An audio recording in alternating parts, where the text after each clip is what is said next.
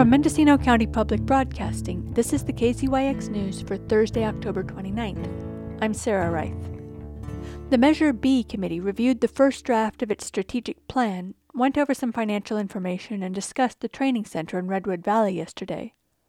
Some commissioners were surprised that Measure B is now paying for services that have not appeared on previous budgets, but Commissioner Carmel Angelo said this is the beginning of the Commission paying its own way. The decisions about who will run the Psychiatric Health Facility, or PUF, and the Crisis Residential Care Unit, or CRT, will be made this winter. And next week, the Board of Supervisors will discuss a virtual training module which would run trainees through various scenarios with people in mental health crises.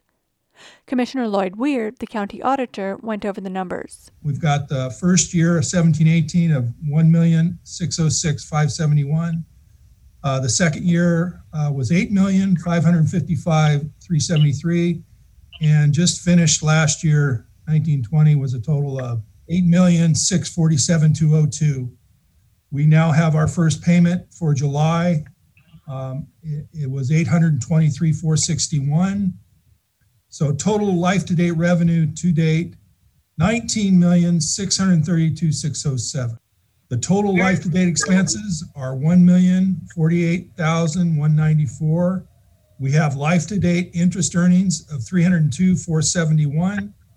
So our current Measure B fund balance is 18,886,884. And our current Measure B prudent reserve is 1,253,558. Commissioner Tom Allman asked why there was a $3,900 charge under mental health salary and benefits.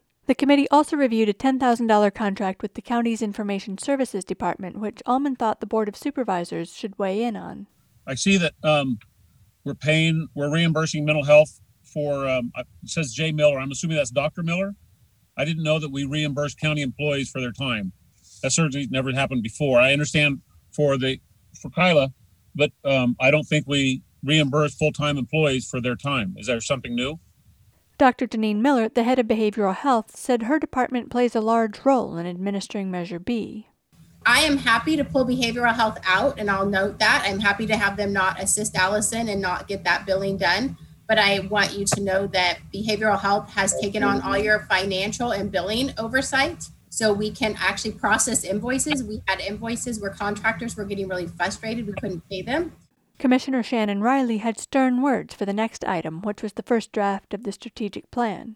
Uh, I think this provides a, a, good summary of what we've done so far. It contains um, that, a summary. It contains a lot of questions, a lot of potential. I'm kind of failing to see the plan in this plan.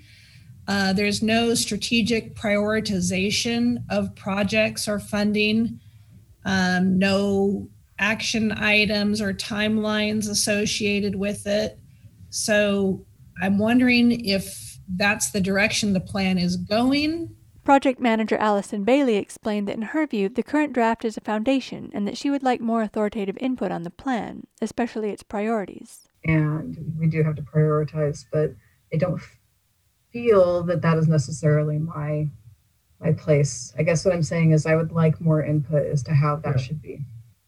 An operator for the CRT is expected to be chosen in a few weeks. According to the draft plan, the estimate for the project is between 4.8 and 5.3 million dollars, with annual operating costs of about $1,100,000. Measure B should plan to allocate $500,000 annually beginning in 2022.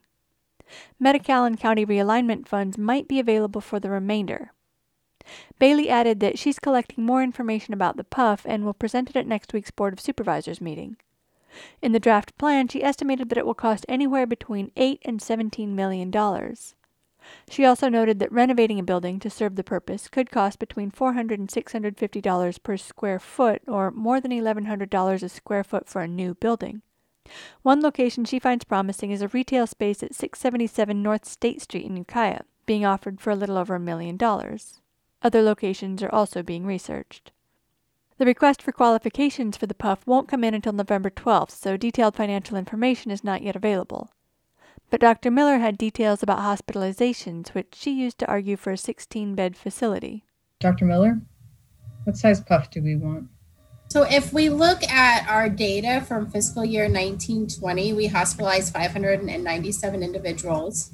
Uh, 400 of those individuals had Medi-Cal or Medi-Cal as a secondary payer, right? So we definitely need to stay within our 16 or under beds so we don't hit the IMD exclusion.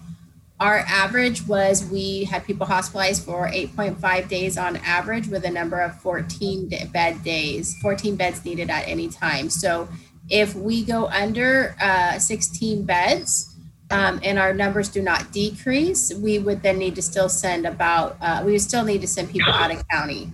If we have a 16 bed facility, we would have room to take additional uh, people or out of county people from other counties to bring in some additional funds. So I think that based on our statistics, we still need a 16 bed facility, at least at this time.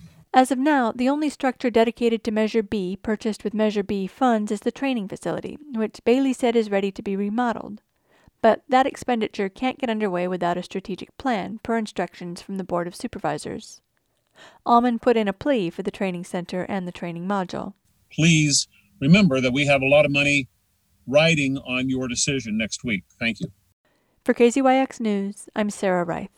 For all our local news with photos and more, visit kzyx.org.